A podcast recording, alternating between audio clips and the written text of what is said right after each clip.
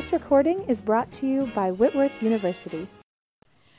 Uh, welcome, everyone. We may not need these microphones, but we'll keep them just in case. Uh, thank you so much for sacrificing an hour of this beautiful fall weather uh, to come in here and join us uh, as we learn about some difficult conversations that your students might be having. Uh, to get started, we'll introduce ourselves. Uh, my name is Megan Lechner. I am the resident director of Ballard and McMillan Halls, which are these two lovely brick buildings right outside. Uh, I am a graduate of Hope College, which is in Holland, Michigan, and got my master's degree in higher education administration at the College of William and Mary in Virginia. Hey, my name is Liz Gorman, uh, and I am also a resident director. I'm over in Oliver Hall. Any Oliver parents? No, that's okay. Um, it's a big one over there. It kind of looks like a ski lodge on the other side of campus, so it's a pretty cool space. Um, I also have a BA from Covenant College in psychology and a Master's of Arts in Higher Education from Geneva College, and have been working at Whitworth for two years now. Uh, so we're excited. We're really thankful that you guys all chose to come and take just a few an hour or so of your time to uh, learn more about what we're doing in the residence halls at Whitworth and how you can be a part of that. Um, the fact that you showed up today shows us that you are already really involved parents in your students' lives, that you've invested in them uh, over the years, and enough still to come to this session and hear more about what they're experiencing and how you can be a part of that. So we're really excited. Uh, to get to talk about that some today and to share a little bit with you about what that looks like for us. So, Next All right, so go ahead and take your seats again. Wrap up the conversations that you're having.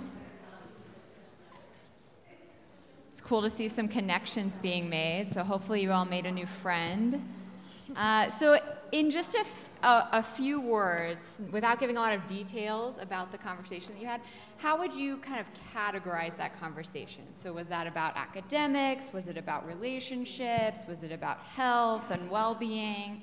Was it about loneliness or uh, experience in general? Um, great. Well, thank you so much for engaging. Um, we're going to come back to most of those topics here in a little bit or show you maybe how they're integrated into your students' everyday experience.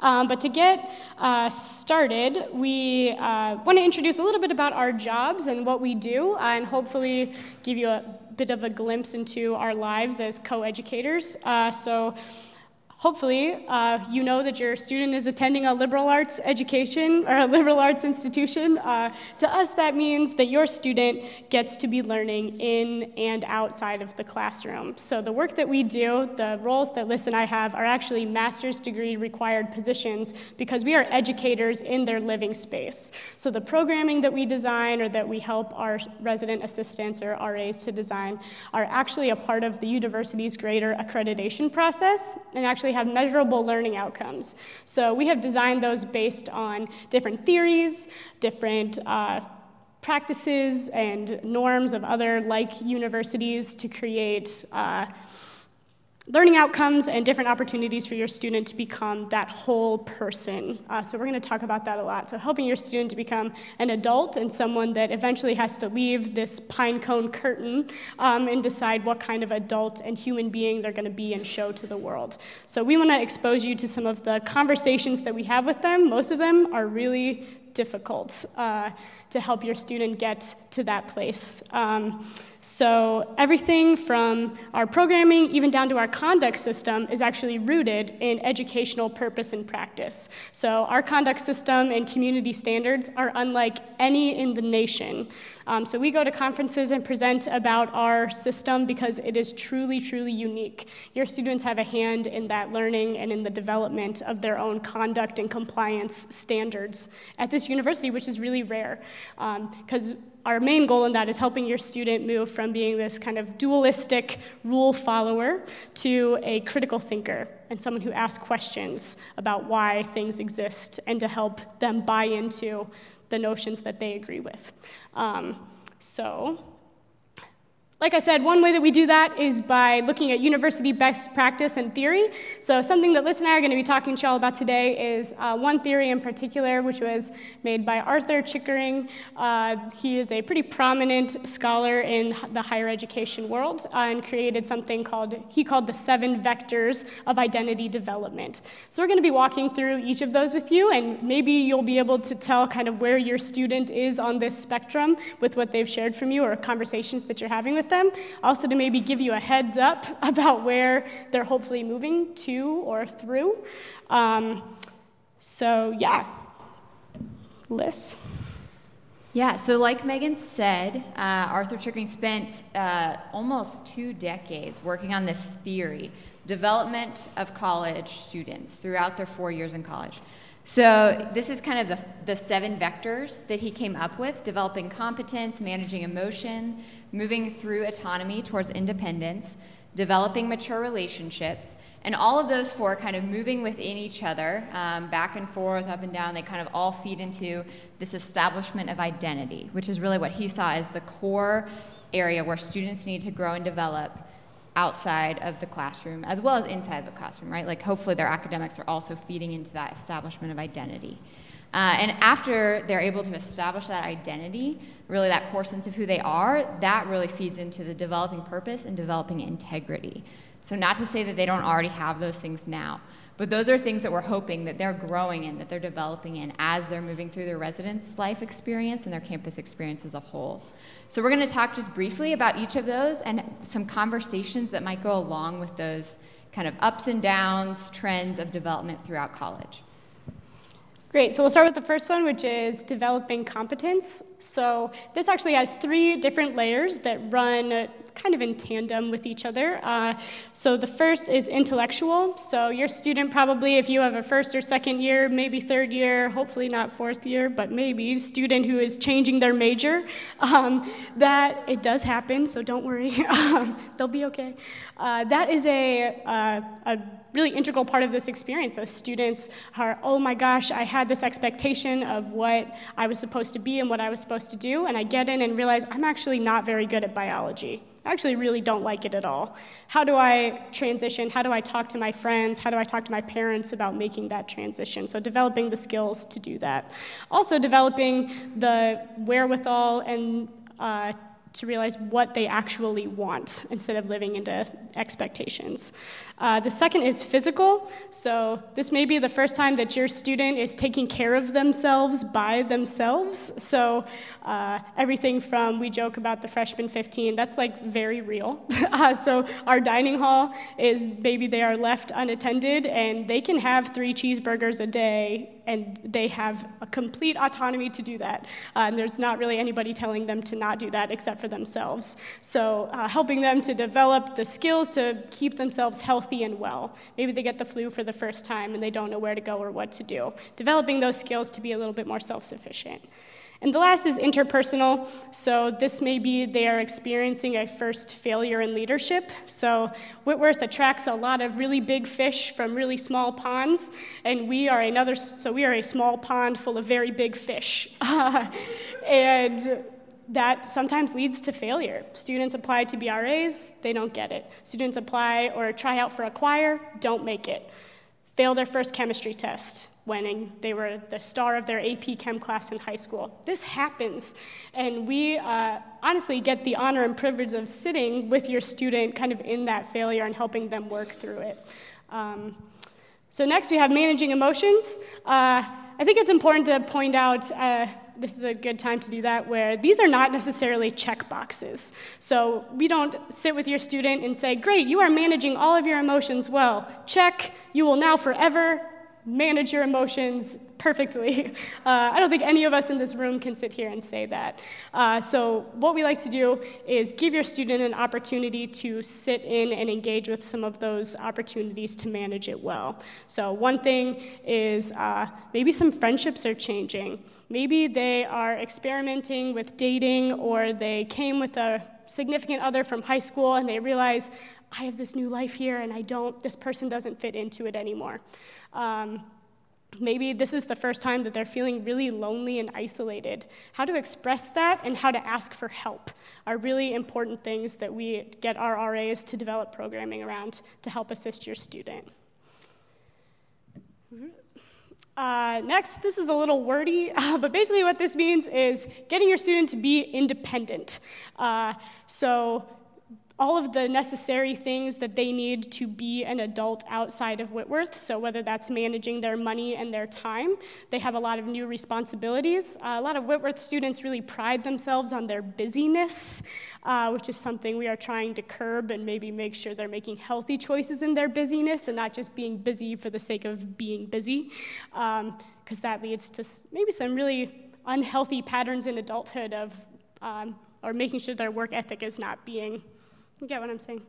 Um, so it may be the first time that they're really battling with um, the what the university's tenants are. So I actually don't agree with that rule. Well, why don't you agree with it? Let's have a conversation about that.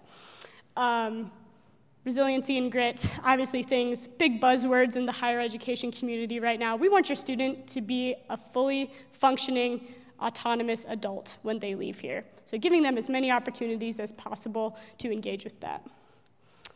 Um, and finally, for my more fluid uh, tenants here, developing mature interpersonal relationships. So this may be the first time that your student has engaged with ideologies, whether that be political or spiritual, that they've never experienced before. Or if not your child or student, maybe a different one that your student gets to inform and have those really meaningful conversations with. Um, at this stage in a student's development, we're seeing them kind of maybe shed those more superficial friendships or ones that are based on competition or uh, fear, even of, well, at least I have a friend, into, okay, these are my people, and these are the people I want to have in my life and really invest in, and those relationships are reciprocal. So I'm having finally reciprocal friendships or relationships in my life. This doesn't necessarily mean the cliche like ring by spring, we're not trying to marry off your kids. That's not what this is. It is truly a we want your friends to, we want them to have deep, meaningful friendships and the capacity for it. So, again, uh, all of these four first vectors that Megan talked about, kind of moving towards this establishment of identity. Uh, this deciding who am I? Who do I want to be? How do all of these different pieces of myself, my beliefs, my values, et cetera, come together? Um, you see a lot of body appearance and gender and ethnic and cultural heritage coming out in this stage where they're kind of starting to wrestle with some things that maybe they've never thought about before. They might start to ask questions to you about like, "Hey, mom, dad, grandma, grandpa, tell me about like our family's history um, or our ancestry or where we came from. Uh, students at this stage are becoming really curious about how these different factors in society and your family uh, and their current friends are forming them into who they're becoming and how they want to kind of make sense of those things as they're processing through this. So, some of the conversations we have, um, establishing personal values, and especially in that, how do you respect people with different values than yourself? So, that could be your roommate, that could be a friend group, uh, that might even be your parents if your values are changing a lot.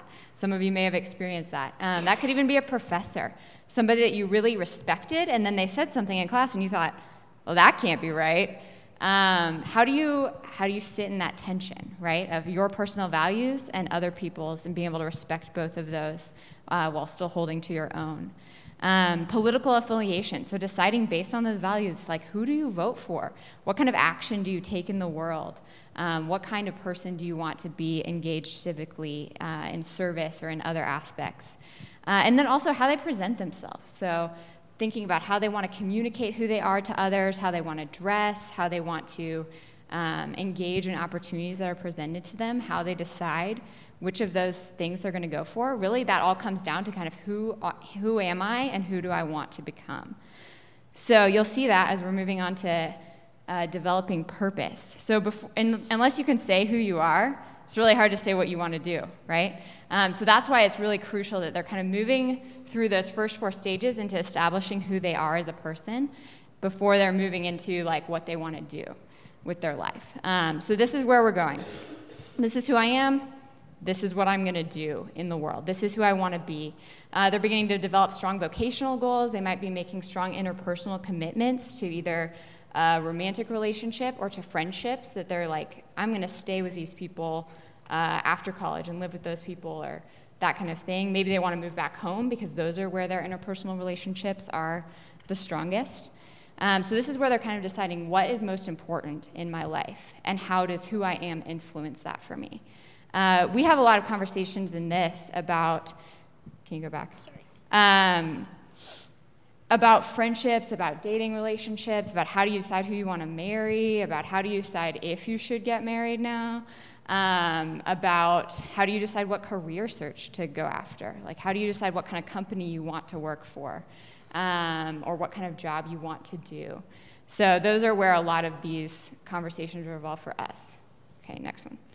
Uh, and then lastly, developing integrity. So, with that sense of purpose, uh, they're also beginning to solidify their values and how those things intersect with the things that they want to be doing in life.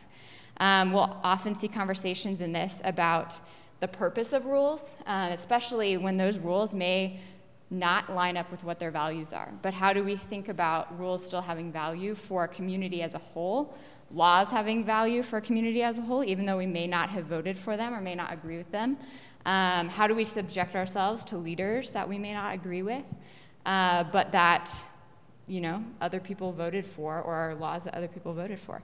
How do we see that sense of common good um, and social responsibility? What is our role in our community? What is our role in the world? Um, and how do we kind of promote that? Sometimes that's environmental, sometimes that's political, um, sometimes that's familial.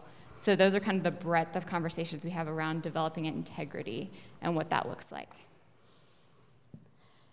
Great, so how does all of this come together? Like I said, these are our three learning outcomes that your students are engaging in every single day, or at least have the opportunity to engage with every single day in one of our residence halls. So you have meaningful relationships, respect for differences, and critical thinking. You may see some buzzwords that Liz and I were just using as we described those theories, or that theory, uh, in those different stages of development. It is incredibly intentional, the language that we use and the, in the ways ways in which we teach our resident assistants to create meaningful programs and opportunities for your student. So uh, this sense of establishing the whole person come, plays out right here. Um, and like Liz said, we really want these to work in tandem with the learning outcomes of academic affairs. So these are supposed to live alongside what your student is learning in the classroom and give them opportunities to bring that knowledge back into the residence hall and share it with their peers, share it with us, share it with their RAs, so that they can really hone um, their craft and their learning. Um, that is really important to us that they understand that learning can also exist in their home, not just in the lab, not just in the music building, because um, that's where they develop the passion and the love for what they're going to hopefully spend some of their life doing. Um, so, yeah, that notion that uh, college is a time to find yourself. Um, is actually very true. Uh, if you take anything from this, this establishment of your identity as a person and who you want to be and what you, how you want to serve the world and your vocation uh, is truly what we're trying to hone here uh, with your student. Nice. Um, so, in student development and residence life specifically, our goal is always the success and growth of your student. And we hope that your goal is the same right? We want to see your students grow. We want to see them learn. We want to see them change. How many, stu- how many parents have seen their student change since they came to college? Hopefully, everybody in some sense, right? Even if they've only been here for uh, a month or two, you may just be beginning to see a little bit of those changes.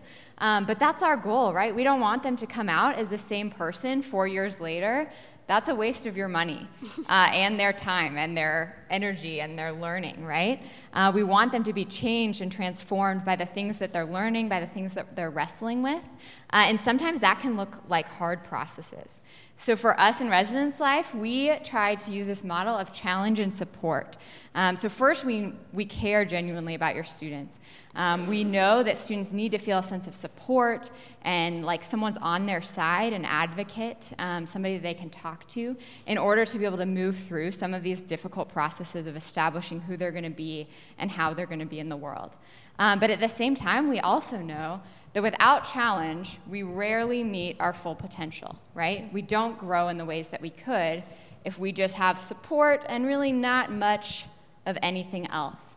So, college, both in the classroom and outside of it, is a great place for students to be able to experience both this underlying support, but also this other direction of challenge. Um, that's where we really see the best growth take place, is when we can balance those things as professionals, as faculty in the classroom as well, um, where we can create safe spaces for students to be able to wrestle through new ideas, but at the same time, push them and challenge them to think about why, as Megan was saying earlier, we want to develop critical thinkers, not just people that kind of float through and blindly obey the rules, right?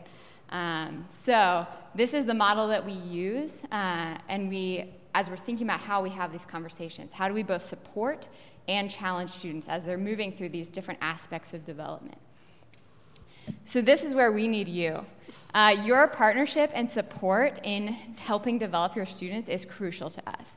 We are privileged that you've given us uh, the ability to influence them for just a few years of their life, but we know that your influence far surpasses anything that they will learn in college, even though they may not say that. Uh, we're here to tell you that on their behalf. Uh, the work that you have done over the past 18, 20, 25, whatever years uh, in your student's life is truly tremendous. Uh, and we are so privileged to be able to see the effects of that, to be able to enter into the spaces where they're already growing and learning, and to continue working alongside you as they're moving through their college experience. So, what we ask of you is that you will kind of embrace the spirit of challenge and support with us, that you'll seek, as you see them move through different stages, that you will seek to see them grow. Um, to be able to challenge them in areas where you may know a little bit more, where you may be able to see ahead of the curve a little bit for them of what may be coming next, um, but also be able to support them in the ways that we know you already have uh, as they've gotten to this place in their life. So, this is our encouragement to you, this is our ask of you. If any of you remember the Leonard Oakland speech on Move In Day, uh, whether that was this year or three or four years ago for some of you, um, he says that he wishes upon students along with many other things, hard times. And it's really difficult, I think, to wish hard times upon the people that we love, right? None of us really wish that for one another. Um, but we do in the sense that we hope that people grow and develop during those times, right? Through those difficult experiences, those difficult conversations that, with students, those are some of our favorite parts of the job.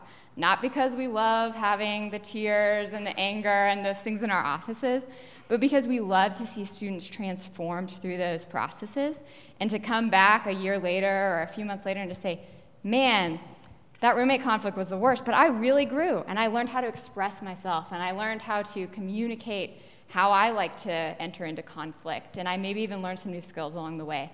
Um, so our hope is always that your students are feeling supported, but that they're also being challenged by our staffs and by our RAs. Yeah. Thank you so much. We, um, we know we kind of ran through the, that theory and those things a little quickly. Um, we are assuming some of you may have come here because you're having difficult conversations with your students, um, and we would love to help give you whatever support uh, possible to help encourage you to have those, or if you're looking for some advice for what it's worth from student developers, we are happy to give it. Um, so I will open it up. Does anybody have any questions? That is a really great question. So the question was, how do you balance the needs of the individual with the needs of the greater community? Um, so that is something I actually am elbow deep in fairly often. So um, I work in the Ballard and McMillan communities, which are very rich in deep, deep tradition. Um, and some of those traditions can be a little bit alienating to some members of the community, or maybe not as healthy uh, as we would like them to be in 2018 standards. So, something that I'm often doing is navigating the need of this one individual person versus the need of the group uh, or desire to maintain this tradition that may, might not be necessarily super inclusive. Um, cop out answer a little bit is that's a case by case basis. um, I won't do that to you, but it is, um, I think we look at where's the most learning going to happen? Is learning, uh, how can we balance how learning is best going to be served or achieved here? Oftentimes, that is in individual conversations with that individual and individual conversations with each member of the collective group. Sometimes it's you call them all in and say, hey, get it together. Sometimes it's um, sitting down and just exp- figuring out what the root of the problem actually is um, and finding a creative way to address it. Um, do you have anything to add to that?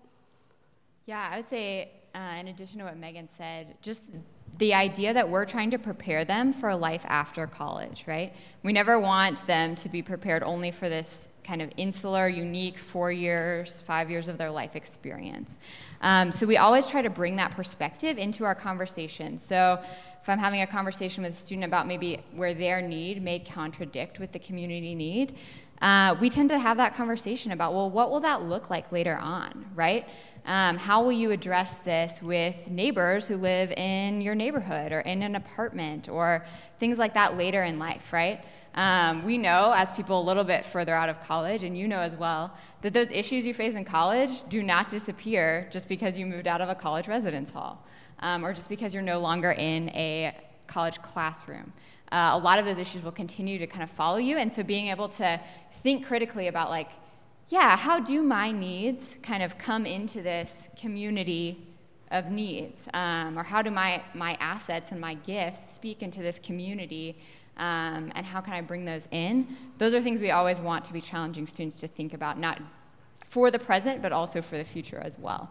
Um, so I think that's another framework that kind of shapes those directions as we're navigating through how will we best prepare students, uh, this individual student as well as a community of students, for what's coming after college. Yeah, one final thing I'll add to that is if it is ever a matter of physical safety, emotional safety, um, or uh, the environment in which the individual can't learn effectively or appropriately, we will always side with the individual. Um, so if that is, side with is kind of a strong term, but we will always try our best to accommodate that um, because at the end of the day, the residence hall is where it's their home uh, for nine months of the year. It's where they're sleeping, it's where they're learning. Uh, so if that is an unsafe place for that individual to be, uh, we will adjust the community to make sure that that individual, it, that is a safe place for them to be. Thank you for asking that. Yeah, so the question was uh, correct me if I'm wrong, essentially, what is our relationship to individual students in our communities and what does that look like? Um, I think it looks a little bit differently. We all do our jobs a little bit differently depending on the community that we're in. Um, so Liz and I were just discussing before we realized, so I am in the two oldest buildings and the only gendered buildings uh, on campus, and Liz is the RD of the newest uh, co-ed, mostly upperclassmen community. Um, so we have pretty different experiences, I think, in how we need to do our job. Um, for me, I guess I will say I interact mostly with the most engaged students, so the students that uh, are student leaders, or mostly because that is my job to help train and uh, assist them in their programming. Um, but then also our students that are the highest need or that are really going through it. Um, so we have several systems in place to keep in check, like, oh, this student hasn't gone to class in four days. Huh, wonder what's up. I will go knock on the door, say, hey, why haven't you gone to class in four days? Um, or, hey, one of the people that works in Sodexo, the dining hall, noticed that you have been sitting alone and haven't really been eating a ton knock on the door. Hey, notice you haven't. So um, that usually is the case. Um, we try to more we want our student leaders, for me, definitely want my student leaders to be the face of the community and not necessarily me. Uh, that's just like a student development tenant of mine that they, that is part of their development, that they are the ones facilitating the community, not me. Um, so yeah, I kind of live on that end of the spectrum. But students do know they are more than welcome to come knock on our door or ask us to grab a cup of coffee at any time. For you? Yeah, I think Megan pretty much took that one away. Um, I would say for me, like I, I'll kind of go through uh, my building periodically and knock on doors and say hey to students and. Um, but, but largely, as Megan said, we do kind of live on the extremes. So the students that are constantly in our lounges will get the most hellos and conversations um, because they're there and they're present. Um, and at the same time, uh, the students with the highest needs, um, whether that be physical, mental health, uh, academic, et cetera, will also get a good deal of our attention because we want to make sure that every student succeeds. Um, but again, we are more than willing to have conversations with all of our students. We love to know them, um, try to know all of their names, uh, for my community at least. Uh, not the whole campus, that would be impractical. Uh, but a, a, good goal. Um, but, but yeah, we, we tend to be faces people recognize around campus, I think, um, and some students will pursue that and take advantage of that, uh, and we think that's awesome. Others will find that in a faculty member or in somebody from the chapel or some other department where they're found an adult that they're like, oh, this is somebody I really connect with. We think that's awesome too. We don't have to be the only adults in their lives because um, you guys are also there. So, yeah, it kind of depends.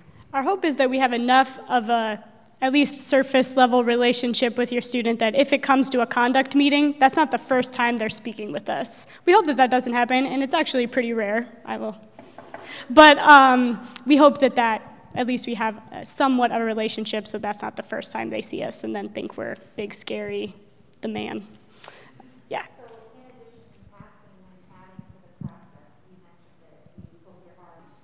Yeah, that is a great question. So the question is, how do we kind of learn about and manage situations where students are struggling in some way? Yeah, would that be a good kind of yeah how do how do those systems work for us so those there's actually numerous systems that we use for that so as far as residence life and RAs specifically we meet with all of our RAs once a week individually where we'll check in we'll say hey which students have you interacted with this week like what kind of conversations have you had who's struggling any issues that I need to know about um, and kind of do all of that follow up so with individual RAs my expectation is that my most of my RAs are seeing all of their students multiple times a week. Um, for some students, that may not be true if they're especially busy, but for the most part, I think it's very easy for most of our RAs to touch base in some way with students multiple times a week on their floor.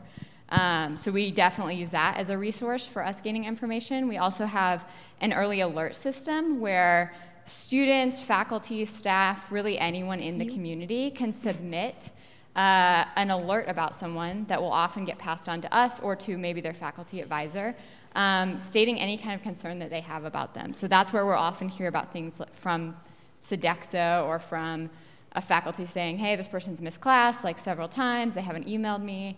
Um, we'll hear about family issues sometimes, like a death in the family, a friend may report that, or things like that, um, so that we can really follow up and care for that student well in that situation. Uh, we also have a student care team, student success and care team that meets weekly, and they'll kind of talk about all of those cases together um, and decide what kind of appropriate follow up needs to be done, particularly for larger um, or ongoing struggles or incidents. Yeah, the only thing I'll add to that is we ask RAs when they're hired, they're not just RAs for their specific community, they're RAs for the whole campus. So if they're just out and about and they see something that looks fishy or they see something that looks like somebody's really going through it, they'll submit those alerts, they'll email us, they'll just come talk to us. Um, that is one system that we use. Also, RAs weekly are asked to have, we call it a standing appointment, um, where somewhere on their floor, usually in their room, they're inviting everybody from their floor to this casual time to hang out, and it's usually where people are sharing kind of what they're going through or their experience. Um, so we gather a lot of information from that. Also, nightly, I'm sure you've heard of it, it's called Prime Time. There's an event in every single community um, nightly from 8 to 10, um, which is where a lot of students gather, and we can kind of keep a pulse on a lot of our students that way as well. So thanks for asking. Thank you for asking that. That is a scary question because that is, uh, tragically, that does happen. Um, so we do have protocol for that. Um, so the question was, what happens if there's a major crisis or emergency and I need someone to relay that information to my students? Um, you looked like you were going to answer. I didn't want to keep talking. No, yeah, okay. Uh, so, so in an incident like that, yes, security, definitely one option. Security knows how to get a hold of any of us or the RD on call um, who can help to manage that situation. Um, you can also call the student life office during normal work hours. So if it is something um, that's not on the weekend or that's not late at night, that's a great way to get in touch with us very quickly as well, because um, they'll know how to get a hold of us. Um, you can also always email us. So all of our emails are posted um, because we don't really have conventional offices. We have numbers, but that usually just goes to voicemail. Um, so email is a really good and quick way to get in touch with us, depending on the situation, right? Like if it's an immediate crisis, maybe not um, go through either security or the student life office. But email is a great way if it's something that's kind of like, hey, just wanted you to know like this is going on. The student's going to be off campus for a week. Could you please like follow up with professors? We can do all of that through student success teams um, and take care of notifying uh, for absences and all that kind of stuff if there is an emergency in the family. Yeah, I'll add two things to that. One is um, NRD, uh, resident director, is always on call. So 24 um, 7, one of us has, we are the first emergency responder to really any campus emergency. Um, so if you were to call in the middle of the night, uh, security would because it's a more relational issue and not a matter of like immediate physical safety, we are their call. Um, so they say, hey, Meg, need you to go check this out. Um, so that's that. Also, if it is less of an emergency and more of just like a, hey, my student is probably really going to be struggling the next few weeks because this thing happened at home. Um, you also have access to that early alert form. Um, it's on our website. Just go in and type in early alert, and you have full access to fill those out as well. I get them all the time from parents or friends of friends um, or local parent, like local parents. So if your child has adults in the community that they connect with, like, hey, so and so might be going through it or is feeling really homesick. Um, yeah that's what I'll add to that. Does that answer your question? Yep.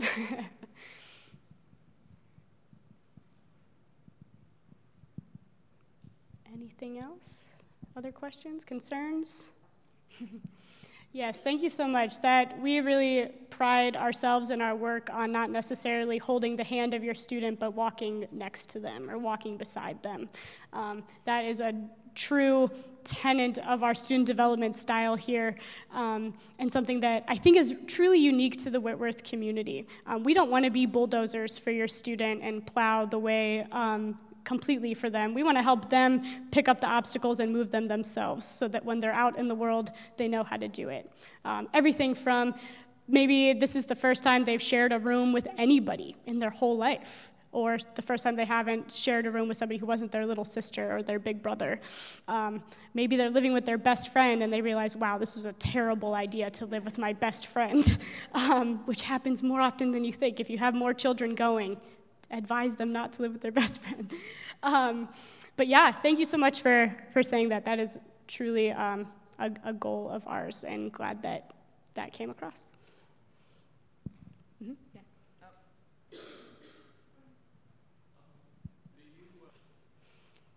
Yep, so Alyssa and I actually just gave a fairly similar presentation to all of the RAs um, on campus, so they are very well informed of what our purpose is and why they're doing it. We, just as we call ourselves co-educators, we consider RAs paraprofessionals and co-educators as well. So they know everything you do about why and how um, and what we're trying to do to your student.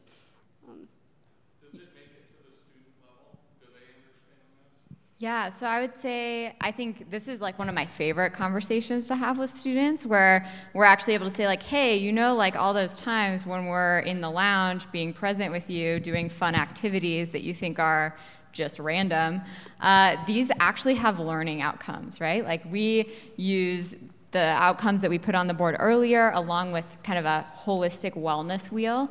Uh, for every single night, there is a learning outcome for the activity that's happening in that lounge. Uh, every single different building, and we put all of that data together. Um, how often students see that or know that, it kind of depends, right? Like, and sometimes even when they find out, they're like, wait, what? Like, gets kind of weird. Because um, they're like, whoa, it's so much more intentional than I imagined, right? Like, I just thought we were playing Foursquare, but actually, like, these other things were going along with that. Or I just thought we were having a conversation about, you know, whatever we're talking about, spirituality that night. Um, but actually, it's this planned out thing. Um, so, yeah, I think it, it does depend. Um, we don't we have learning outcomes up on our website and we talk to students about those. We don't necessarily talk about all of the student development theories, uh, but I think we do bring those into conversations as we're talking about like, hey, where do you feel like you're growing right now? Like, how is this experience changing you? What is it teaching you? What are you learning through it? Um, that's where I would say 80% of our job is conversations.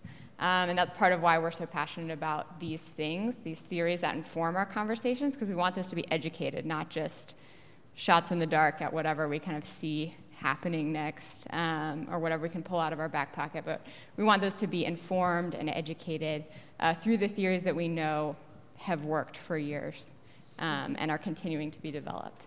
So, students, I, I don't know how many. Situationally, I mean, um, so McMillan Hall is the all male only all male residence hall on campus. And uh, I just a few days ago had a nice conversation with several of them about their development um, and things that I've learned about what it what men are going through at this stage in their life, which I think is a little bit strange for them to hear from me. um, but that's actually a part of the learning, like to be exposed, like, oh yeah, I am deeply invested in your development as a man that has to go out and exist and be a man in this world. Um, and giving them some of this theory and some of these strategies to help them kind of cope and realize what kind of man they want to be. Um, that was just just happened a few days ago. Um, so yes, and no.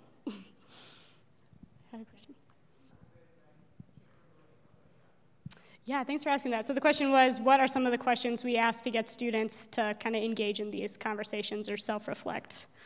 Um, I think one of my first questions is, uh, I have two kind of go-tos that are my first ones that just normally start the conversation.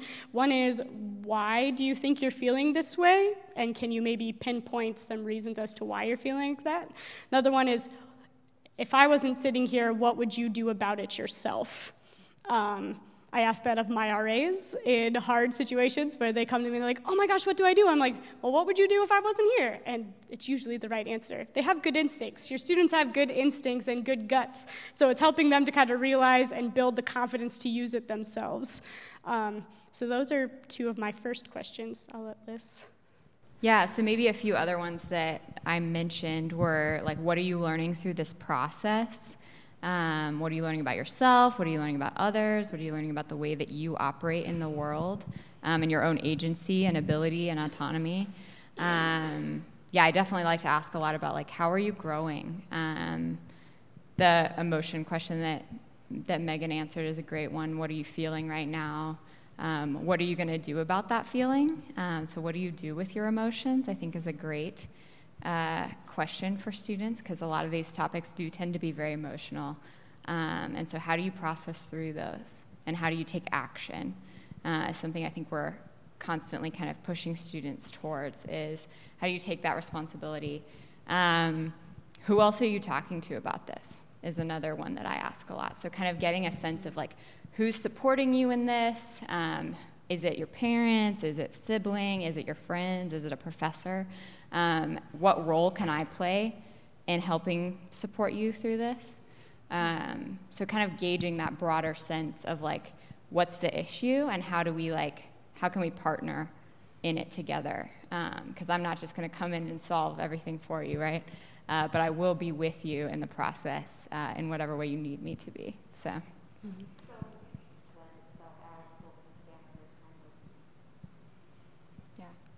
Yeah, that's a great question. Um, so maybe students who are a little bit under the radar, how do we be proactive in addressing their needs as well? Um, so yeah, like we've been saying, a lot of our work is very much proactive. Tragically, though, sometimes it does have to be reactive and trying to uh, use as many opportunities for learning in that reaction as possible. So, wow, can you tell me about the steps that it took to get here? When did you first started noticing that you were breaking down. Um, walk me through each of those steps and let's figure out some coping mechanisms for each of those steps. Or do you have somebody that's safe that you can talk to?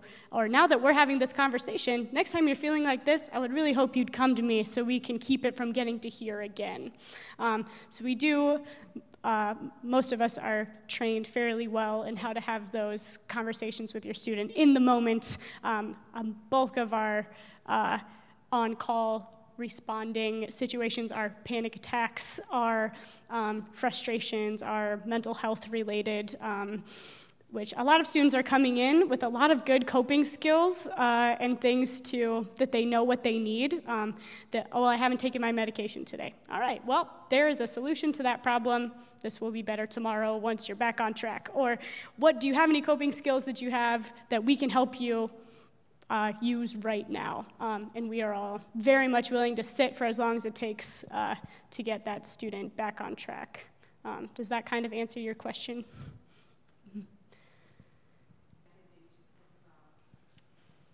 Oh boy, you've got the spectrum.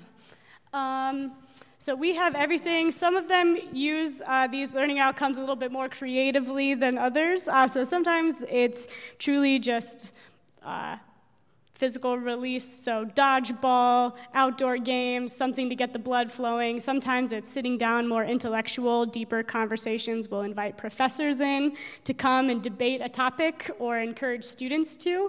Um, some of them are really spiritually focused, so they may be worship nights, they may be exploring other religious practices.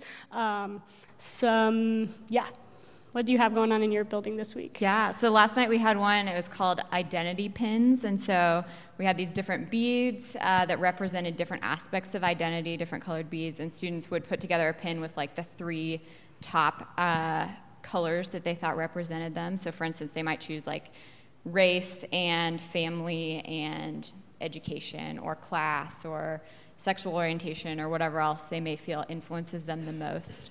Um, and so we kind of are starting those conversations around that in a creative and low, like, uh, what do you want to call that? A non-aggressive way, right? Um, a way that feels like fun, uh, or even maybe a little bit like kindergarten again. But at the same time, we're having much deeper conversations about like, wow, tell me more. And so uh, that was a neat one for me because I was there for most of that and got to ask students, well, tell me more about your family and how that's influenced you, or tell me more about the role that your you know, Spanish ethnicity plays in your life um, and how you see that playing out. So that's an example of one. We do, I mean, really all kinds of different things. Sometimes that involves going to an academic lecture um, or something that our diversity office is putting on for the campus as a whole. Tonight, for a lot of us, I think that will be going to Homecoming Unplugged, mm-hmm. probably. Uh, so it'll be a roaming outside of the lounge. RAs will gather people and they'll go to that together. Um, we'll do creative, like relaxation techniques or um, sometimes like study habits, time management, planning, kind of like some practical things.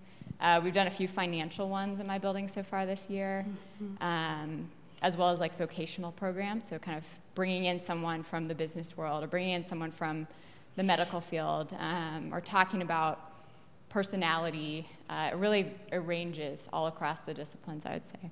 Yeah, we try to keep them timely with maybe what's happening in the world or with the seasons. So last April, we had a horror movie and taxes because, like, what's scarier than doing your taxes? Like horror movies. So we had a horror movie marathon, and we had accounting majors come and teach people some ways to do their taxes. So trying to make it a little bit more approachable, but also actually teaching your student a skill that they're going to need for the rest of their life.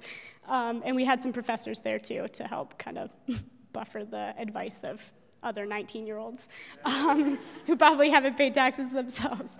Um, but yeah, that's also an opportunity for students then to share their knowledge. Like, I just learned this, I get to teach my friend how to do it. Um, in a really approachable way. Um, a lot of things are going on in the world right now, um, whether it's in our country or whether it be um, uh, geographically with uh, the tragedy of these hurricanes. So, making sure we're providing an outlet for students to kind of express how they feel about those and a safe place for them to kind of explore their feelings um, and ideas about that. So, last night ours was an introduction to minimalism. So, we gave them some like 10, here's what being what it means to be a minimalist and encourage them to go back to their rooms and see kind of what they could do about that or challenge them to um, engage with that ideology. So thank you for asking. We also have boards up in our lounges that have all of the activities for the week if you're curious and want to go check those out. Um, Great. Well, I think we are running out of time. Um, so Liz and I will be up here. If you guys have any more questions, we would be more than happy to stick around and answer those for you. But um, thank you so much for being here. Truly, you are uh, great partners to us in helping your student become a better adult. And truly, what Liz said, it is an honor and a privilege to work with, with your students. Um, we really love our jobs and what we get to do. So thank you for being here. Uh, we'll be up here if you have any questions.